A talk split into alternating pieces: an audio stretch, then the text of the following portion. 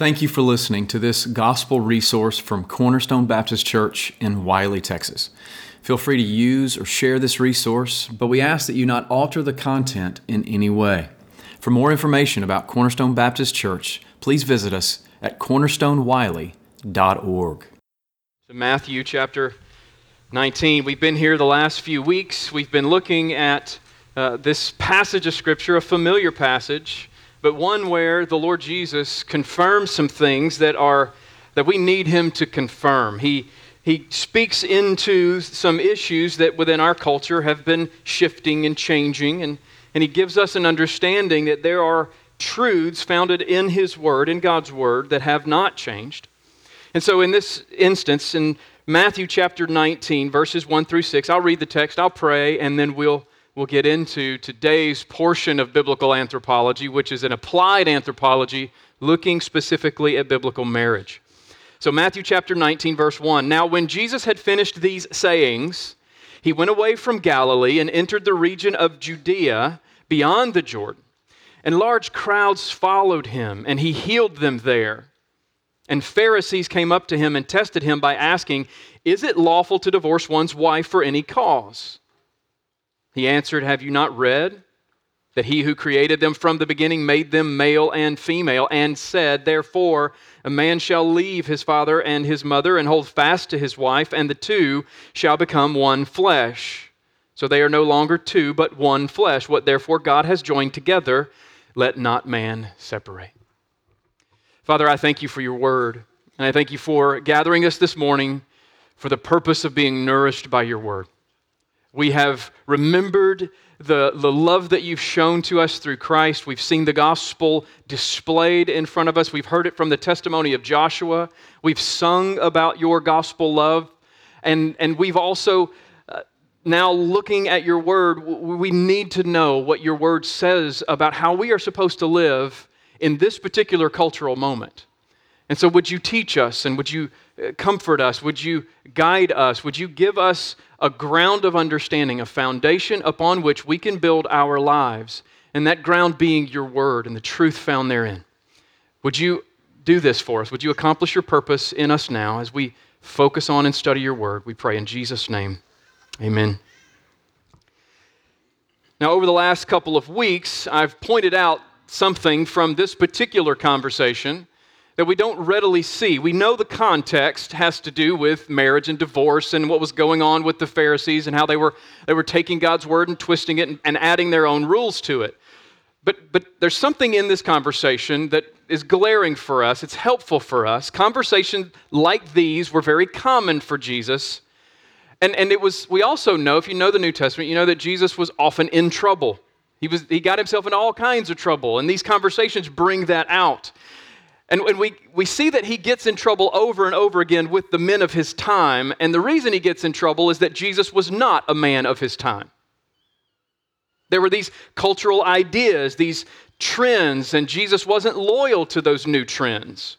The Pharisees had something of a bully pulpit, but he wasn't loyal to their bully pulpit. He wasn't loyal to the progressive talking points and all the, the newfangled ideas that people were trying to put on the scriptures.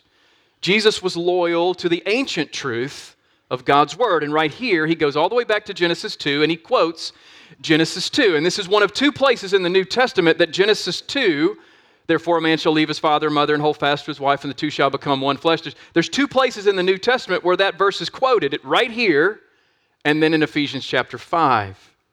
But Jesus is telling us, regardless of what's going on with the times, regardless of what's going on in, in the new cultural moment, he and therefore, we, as his followers, are to be loyal to the Word of God. Jesus confirms that God's plan for humanity and God's plan for marriage and family hasn't changed. If the Bible is telling us the truth about reality, then we know that much of the popular cultural outlook is just flat out wrong, especially on the topic of marriage from beginning to end, from the beginning of the Bible to the end of the Bible. We're reading the story of God and how God relates to the things that He has made, how God relates to His creation.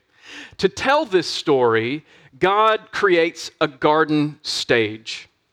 And uh, uh, onto that stage, God creates, forms, fashions a man and a woman.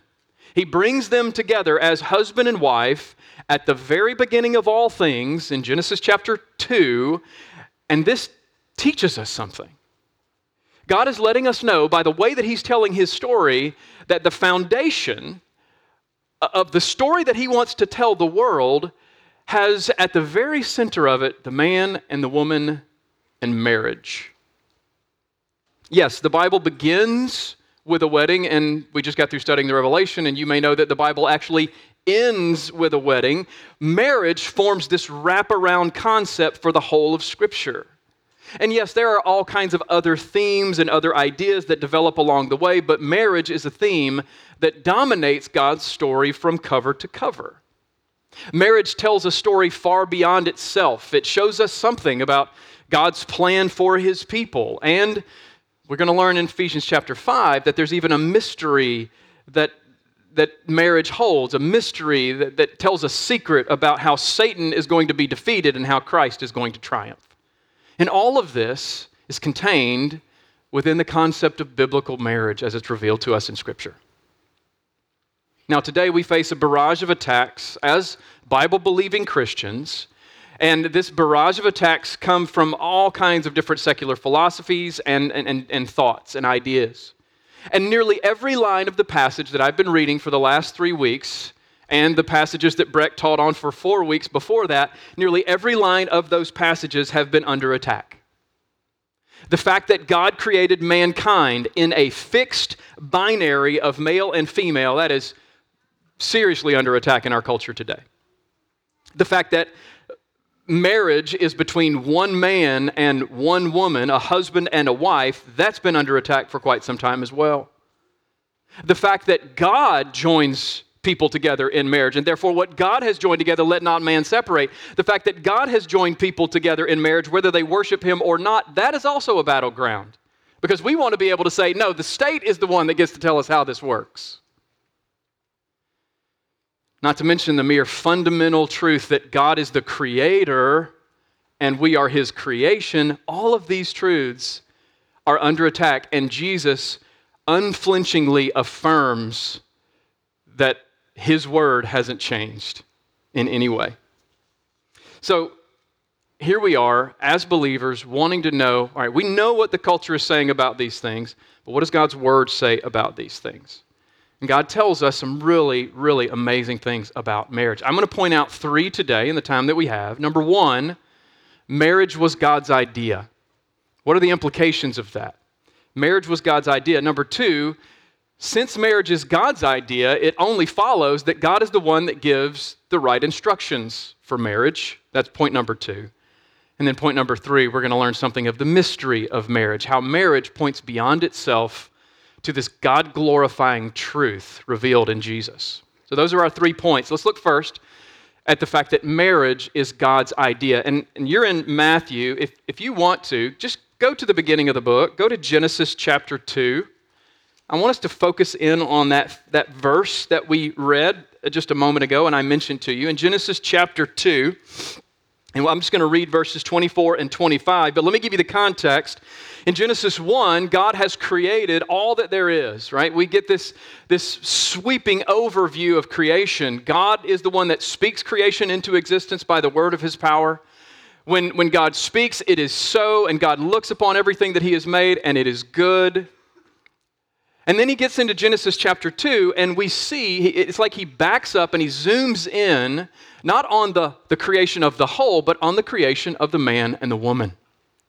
And we've just come through that, and of course, I've taught about that for the last couple of weeks, but we just have just come through God creating uh, the woman for the man. He brings Eve to Adam. Adam starts singing a song and celebrating, there's the one that God has made for me, right? All that is in Genesis 2. And then right after Adam sings this song, in verse 23, we, we, we see Adam responding to the fact that God brings his wife to him, and he says, This is my bone, the last bone of my bones, flesh of my flesh. She shall be called woman because she was taken out of man. And then we see this statement Therefore, a man shall leave his father and his mother and hold fast to his wife, and they shall become one flesh. And the man and his wife were both naked and we're not ashamed. Now, if you've heard me preach, I, I did the math on this the other day. We haven't had a lot of weddings this year. Um, I, I, think that we've had four weddings already. We had one yesterday, and it was beautiful. Uh, but if you've heard me, I, I, think I've done like 15 weddings in the last 13 years. It's, it's, it's been really exciting here. I won't even try to count how many babies have been born, but lots of weddings. And if you've heard me preach a, a, a wedding ceremony, a wedding sermon, I don't really change that all that much. And that's intentional. There's a, there's a, a, repetitive liturgical form that I think should follow marriage. But if you've heard me preach a wedding sermon, then you've heard me point this out that when we read Genesis chapter 2, 24, therefore a man shall leave his father and mother, then you've heard me point out that this is a, there's something interesting about this verse. And the inter- interesting thing about this verse is that there's only two human beings alive at this point, and neither one of them have a father nor a mother to leave. So God is not exposing this truth to Adam and Eve so that they will know what they're supposed to do. He's giving this truth that is supposed to be like a foundational institution upon which all of human society is built. It's not so much for Adam and Eve, it's for the generations to come. This is God's plan for his people. This is God's plan for human flourishing. A man and a woman come together, they leave their father and mother, they create their own new family. This is how society will be built. And we understand that right from the very beginning of Scripture, marriage is God's idea. This verse is here to show God is establishing marriage as the first cultural institution in human history, and it is established before the fall as a gift to mankind.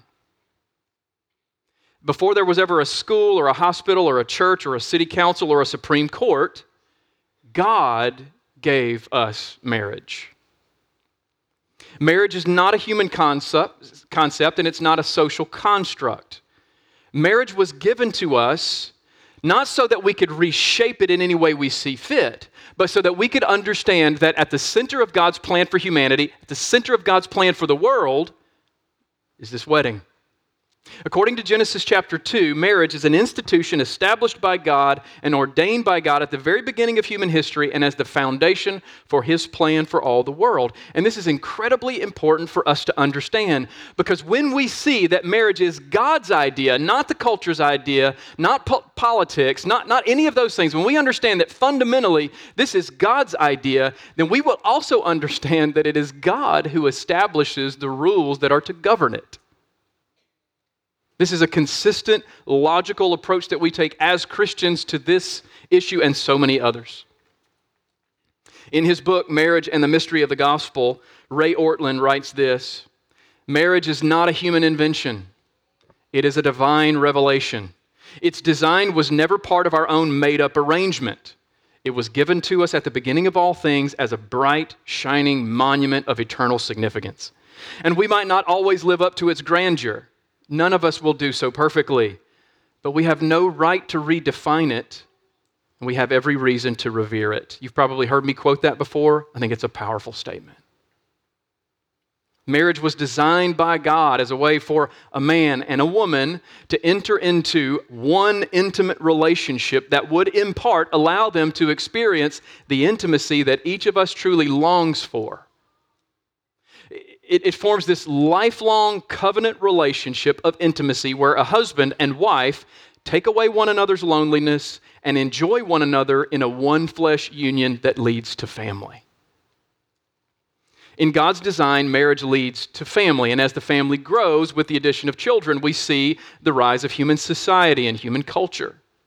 Marriage and family are the ground floor of culture building. Weeks ago, Breck talked about our responsibility to be builders within culture. That's part of what we're doing as we're subduing the earth. That cultural mandate is on us. And at the ground level of that is marriage and the family. They are instrumental to God's plan for spreading His glory throughout the world, which is precisely why marriage and family are always in the crosshairs of our enemy. Now, we're going to talk more next week about the role of biblical family. Today, we're going to focus on marriage, and there's still so much more for us to learn. Paul tells us in Ephesians 5 that there's this mystery associated with marriage, and it's a mystery that points uh, to the covenant relationship that God desires to have with his people. But in Ephesians 5, Paul also tells us some of the instructions for marriage. Since marriage is God's idea, what has God told us about marriage that is going to help us to practically live that out in a way that we can receive the joy that comes from it and God can be glorified in our obedience to Him? So let's look at Ephesians 5. And I know I've got you flipping around a little bit, but just go way to the right. Ephesians chapter 5. It's a very familiar passage. It's, it's read quite a bit, especially at weddings and things like that. But in Ephesians chapter 5, Paul gives us some very clear instructions. In fact, what I think is going on in Ephesians chapter 5 is that the Apostle Paul, where he's, he, he actually quotes uh, Genesis 2, but instead of just quoting it, Paul gives us this big exposition. He preaches a sermon on it, if you will. And as you're turning there, I want you to think about something. If you were to ask a dozen couples why they decided to get married. You just sit down with a young couple or sit down with an older couple and just ask them, you know, the question, why did you get married? What led you into marriage? My guess is, and based on my experience, is that you would get a variety of answers to that question. Some people would say, well, we got married because, um, you know, I, I love this person. We were in love with one another. And there's these deep emotions. We just knew that we were meant to be together. And, and be- because of my love or our love for one another, we went forward into marriage. It's a common statement. It's not a bad place to start. Some might say, well, you know, I was getting up in age and, you know, we were together and we didn't want to be lonely. So, you know, we got married so that we could just share life together and not be lonely in this world. This world is a very lonely place. Okay, understood in some rare moments, someone might say, in, in, a, in, a, moment of honesty, they might say, Well, you know what? We were dating and we weren't honoring the Lord. We, we got pregnant and we just thought that the right thing to do was, was to get married. Hopefully, someone might say, Well, you know what? We, we pursued marriage because we're, we're following Christ and, and our faith in, in, in God's Word helps us to understand that marriage is God's plan for His people and it's a gift to us. And so we pursued it for that purpose. Hopefully, we'd hear some of that. But how often do you hear that? There's a lot of different reasons why people decide to get married. And, and here's the thing whatever reason people give for getting married, that reason serves as the, the foundation of their marriage. Right? If, if you get married because, well, I just really love this person, have this deep emotional connection with this person, okay, well, that becomes the foundation for your marriage. And how many times have we heard, well, I just fell out of love with that person? Maybe your emotional state is not a firm enough foundation for marriage to last a lifetime. Or maybe it's some other combination. The question that I'm, I'm, wanting you to be thinking about is what is the foundation for marriage? Well, as Christians, we know that the foundation for marriage is our faith, our understanding of what God has revealed to us. And as Christians, we want to fortify our understanding, we want to fortify that foundation with some very practical instruction. And that's where Ephesians 5 comes in. It's practical instruction for us in how we can build a marriage on, on what God has already revealed and to do it in a practical way. So, since marriage is God's idea, it only follows that God is the one who gives us instructions for how it's supposed to work. And that's what he does for us here in Ephesians chapter 5. But before he really gets into the details of marriage and what a wife's role is and what a husband's role is, he starts it out in Ephesians chapter 5 verse 1 by saying this. He says, "Therefore," and he's talking to believers, he says, "Therefore, be imitators of God as beloved children." He doesn't say, in order to be beloved children, imitate God. I've pointed that out many times over the years. Our understanding of our relationship to God is not that we do all of these things so that God will love us, but because He has loved us through Christ, we want to honor Him and obey Him and we want to follow Him. But what Paul is doing here is he's establishing this understanding of gospel theology in the practical ways we live our lives. He says this Be imitators of God as beloved children, not so that you can become beloved children and as beloved children, we imitate God by walking in love in the same way that Christ loved us and gave himself up for us, a fragrant offering and sacrifice to God. So, the umbrella over, over the top of our lives as believers is the gospel that we've seen in Christ, the sacrifice of Christ on behalf of his people. And we know the gospel is the good news that Jesus came and he lived the life we couldn't live and he died the death we deserved to die. And he didn't wait for us to clean up our lives. God showed his love for us in that while we were still sinners, Christ died for us. And Paul says, this gospel reality, this understanding of grace is to cover everything you do as believers in Christ. So he's, he's giving us this understanding that there is a character to the kingdom of God, and that character looks a lot like Jesus. It looks a lot like sacrificial love and humility. Our identity as Christians is founded upon sacrifice and humility and the submission of Christ to his Father's plan. And, and so here's something that we need to get our minds around sacrifice, humility, these are glorious things in the kingdom of God, but they are not very well celebrated within the world, not when it comes to marriage. To God, humility and sacrifice and submission are beautiful, and because we're believers, we've come to understand these things as beautiful too. But the world champions something different. The world champions you do you, which is selfishness. The world champions, if, if he's not doing what you want him to do, girl, you just got to get out of that thing. Selfishness. The world champions pride and rebellion and taking advantage of the situation. But the kingdom of God takes humility and sacrifice and submission and elevates it and says, that's the standard. Does that make sense? The world and the scriptures are upside down by comparison to one another. So, this is the backdrop that we have to keep in mind as we read the rest of this chapter because the things that we're called to do for one another must be rightly understood within the context of the character of the kingdom of God. In other words, if we come to this passage with the value system of the world, we'll read Ephesians 5 as though it's regressive or foolish or antiquated. And we won't follow its, its guidelines.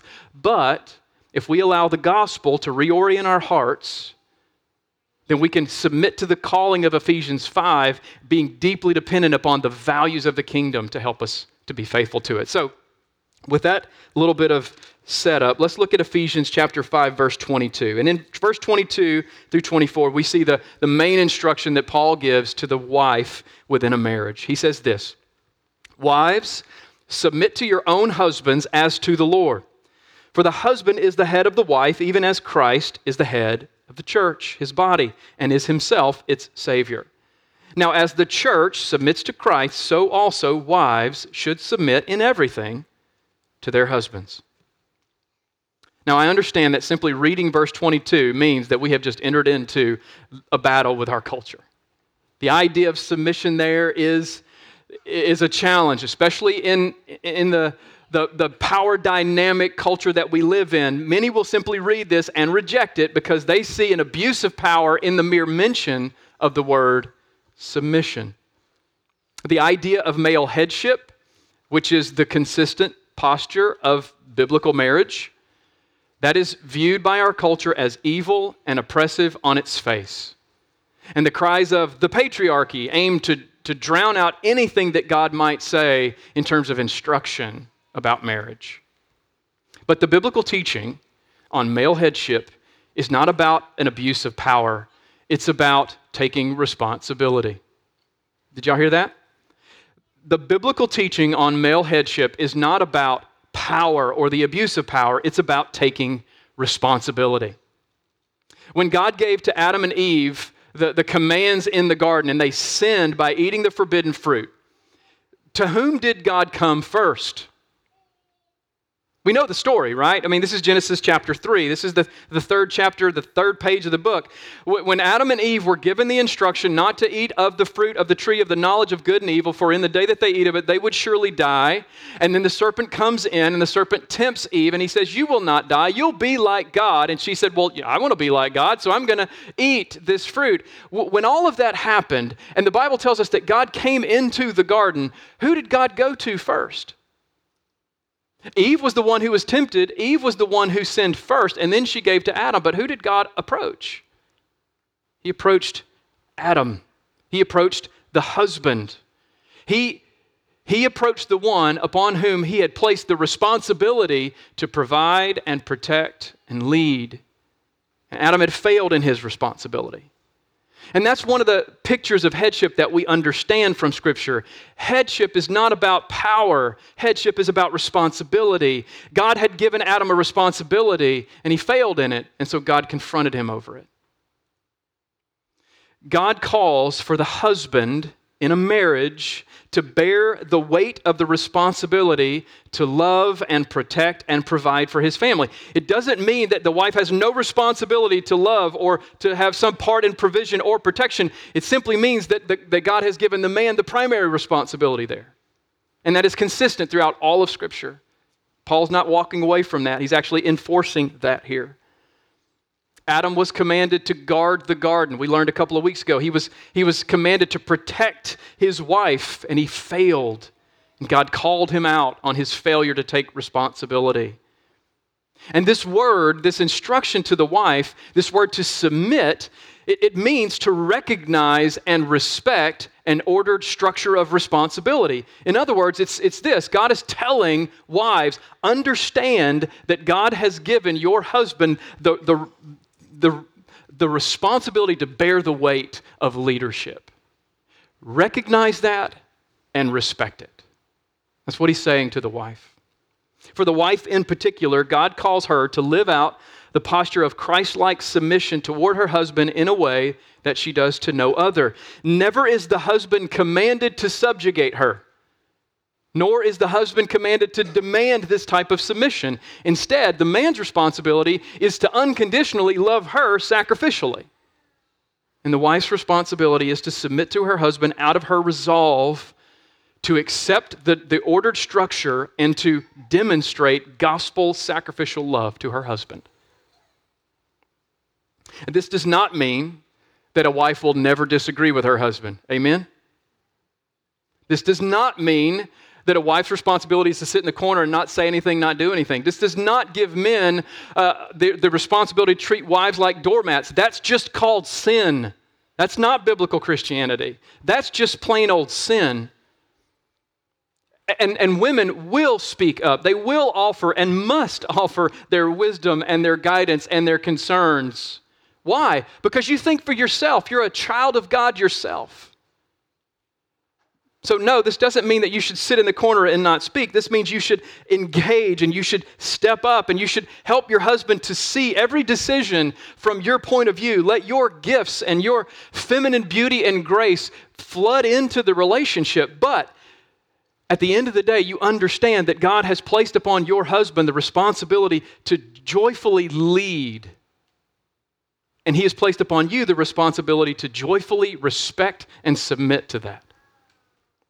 A wise husband, by the way, will seek this from his wife. Will seek out her guidance. Will seek out her instruction. Will seek out her wisdom. A wise husband doesn't turn away from that, but he will seek it. And then when his wife gives that to him, he should praise her for it. Notice in verse 22 where it says, Wives, submit to your own husbands as to the Lord. That phrase, as to the Lord, is really important. This means that a wife's submission is not ultimately to her husband, but it is to Christ. Christ like respect from a wife is an act of faithfulness to God, and a wise husband will receive it and cherish it and will not take it for, for granted nor take advantage of it, but will allow it to increase his love for his wife. And speaking of a husband's responsibility to love his wife, Here's the primary responsibility that a Christian husband has as a way to express the gospel love to his wife. Look at verse 25.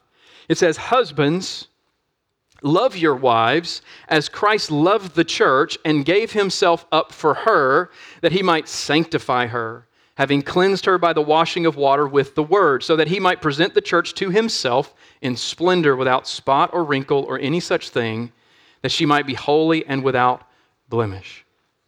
Now, granted, there's, there's a lot more that we could say about all of these passages, all of these phrases. We're just doing an overview here. But the wife's responsibility, the particular way that she shows gospel love to her husband is through her respectful submission. And the way that a, a Christian husband displays gospel love to his wife is that he, he extends to her over and over again this sacrificial desire to love her. this sacrificial expression of love for her. The Greek word here is agape, and that's what it means. It means sacrifice. It means love that is sacrificial in nature. And in some cases, it means to love someone else more than you love yourself. Actually, no, that's what it always means. And the greatest example of agape love, of this kind of sacrificial love that husbands are being called to, the greatest example of this is Christ himself. Who, what did Christ do? He, he gave up his life to save sinners like you and me while we were still sinners. We were rebels against him, shaking our fist at God in every sin that we committed, in every sinful word that we uttered, and every sinful desire that is in our hearts. And yet, he displays an unconditional, sacrificial love for us. And that's what we as husbands are called to do for our wives.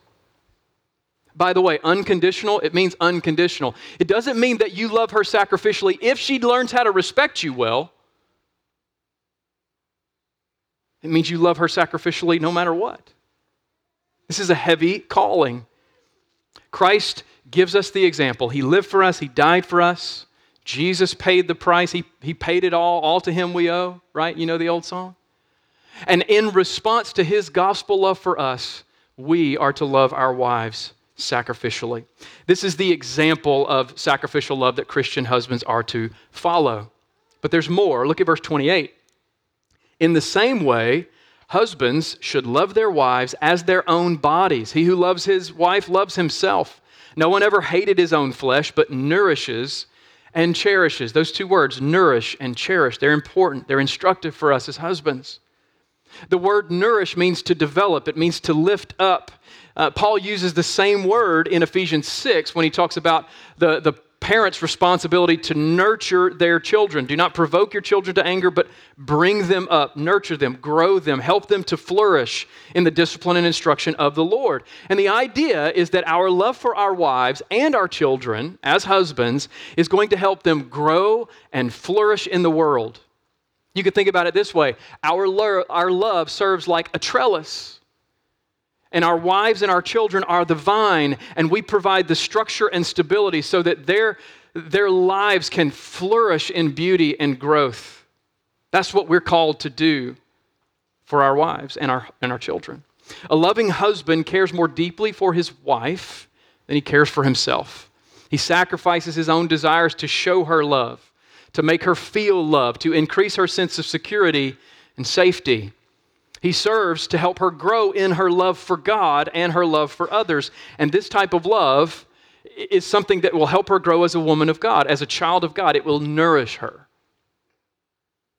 The word cherish, well, we know what that word means. And every, every wife wants to be cherished by her husband.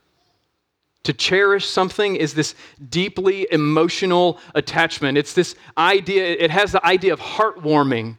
There's this longing, this loving desire to show our wives that we cherish them in such a way that they feel loved more than anyone else in the world.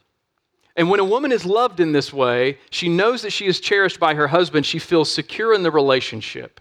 She's not looking over her shoulder to see if there's some woman behind her that her husband is attracted to. She knows that she has his eye. Men, you do the opposite of this. You do the opposite of nourishing and cherishing your wife when you don't allow them to know that you have eyes for them and them only. When you're being attracted to other things or other women, or you're giving your eyes to something that isn't yours, you're not nourishing them and helping them to flourish. You're doing the opposite. And a loving husband should never live in such a way that his wife has to wonder do I have his heart? Do I have his eyes? Is he thinking of me? Part of our nourishing them and cherishing them is doing our best as husbands so that they never have to ask that question. Husbands, make sure that your wife knows that you cherish her and her alone. Okay, I want to say much more, but practically speaking. This passage teaches us two things one that relates to the wife and one that relates to the husband. A wife has one overarching relational need from her husband, and that is love physical and emotional and spiritual and protective and intimate love. And a husband has one ultimate relational need from his wife, and that is respect. Perceived, stated, applied, displayed respect. Both of these things are presented as unconditional responses from the other, which means I'm not waiting around to love my wife sacrificially until she shows me an appropriate level of respect, and vice versa. This is what we're called to do by God. This is our service to the Lord in our marriage to our spouses. And I want to end this section with what I think is a really powerful quote from Ray Ortlund. I mentioned something from Ray early on, but he says this, and it's an instruction for the husband as well as an instruction for the wife. He says this for the husband understand that in our broken world of today, deep in the heart of every wife, is the self doubt that wonders do I please him? Am I the one he dreamed of and longed for? Will he love me to the end? Am I safe with this man I married? Will he cast me off? Even if he goes if we go the distance, will he get tired of me? And a wise husband will understand that uncertainty, that question is way down deep in his wife's heart. And he will spend his life speaking into it, gently and tenderly communicating to her in many ways Darling, you are the one I want. I cherish you. I rejoice over you as no other. The thought of living without you is horrible to me. I love the thought of growing old together with you, hand in hand, all the way. I will hold you close to my heart until my dying day. A wise husband prizes and praises his wife above all others. And that is why the word love is in verse 33, because love breathes life into a woman. I generally share these quotes when I'm doing premarital counseling because I just think they're incredibly powerful and good reminders. So some of you have heard this before. But what about for the wife? What about for the wife?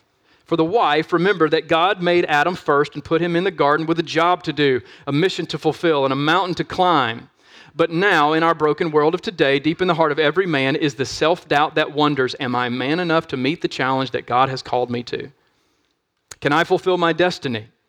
Won't I just end up failing? Is there even any point in trying? That question is way down deep in the heart of every husband, and a wise wife will understand that, and she will spend her life speaking into it, communicating to her husband in many ways Honey, I believe in you. I know that you can follow God's call by God's grace and for God's glory. The Lord is with you, and so am I. So let's go for it. A wise wife will never put her husband down or laugh at him, but will greatly strengthen him and build him up for God's glory, and he will accomplish more by the power of her respect than he ever could on his own. And that's why the word respect appears in verse 33 because respect breathes life into a man. And I see all the men nodding their heads. And just a minute ago, I saw just about all the women nodding their heads. God knows us deeply. God made us. He knows us more intimately than we know ourselves, and He knows what we most desperately need from one another. And He has written that into His Word so that we can get the instruction we need, so that we can have, as much as we are able, a healthy, Christ honoring, God glorifying marriage. But that's not all. We've only looked at two things. We've looked at the fact that marriage was God's idea, and we've looked at just briefly some instruction for, for marriage but what about this last thing, the mystery of marriage? In Ephesians chapter 5 and verse 31, Paul quotes Genesis 2, like I mentioned. He says, Therefore, a man shall leave his father and mother and hold fast to his wife, and the two shall become one flesh. And then he says this this mystery is profound. The mystery that he's referring to, this one flesh union, the, the two becoming one as, as God's intention for marriage. In other words, the mystery of marriage is this it refers to Christ and the church. You want to know why we as Christians care so much about marriage not being sullied and corrupted in our culture? Because it points to Christ and the church. Marriage tells a story that relates to Christ and the church in a way that nothing else does. There's no other point in the scriptures where we see that there's this mystery and it's all directing our attention to God's gospel love and redemptive love through Christ. Only marriage is said to do this. The mystery of marriage is that it points to the gospel. And the gospel helps us to understand marriage in a way that we really couldn't prior to Christ's cross. Let me see if I can just briefly summarize the connection. Marriage tells the story of two people who were once separated from one another, living their lives in different ways, but in the providence of God, they've been drawn together into this relationship of intimacy and love that is to last a lifetime. That's marriage for us. But what does the gospel tell us? The gospel tells us the story of God and man separated from one another because of sin, but Jesus Christ has come laid down his life on the cross to draw us into a relationship with God, a relationship that is based on grace and mercy, and it's a relationship that's supposed to last a lifetime. One of these things is pointing to the other. That's Paul's point. Like a husband, Jesus Christ pursued his bride and won her. By his, his death, he makes us pure and spotless and free from the guilt of sin. And he has promised to never forsake us he has promised to never leave us. He has promised to love us forever. And He has promised that in eternity, everything that He has, He's going to give to us. We're going to be co heirs with Jesus. The, the wedding of a man to his wife is meant to point beyond itself to this story of redemption that God is telling in the world through His Son. The marriage of a man to his wife is a reflection of Christ's relationship to the church. And because of this, we value marriage tremendously.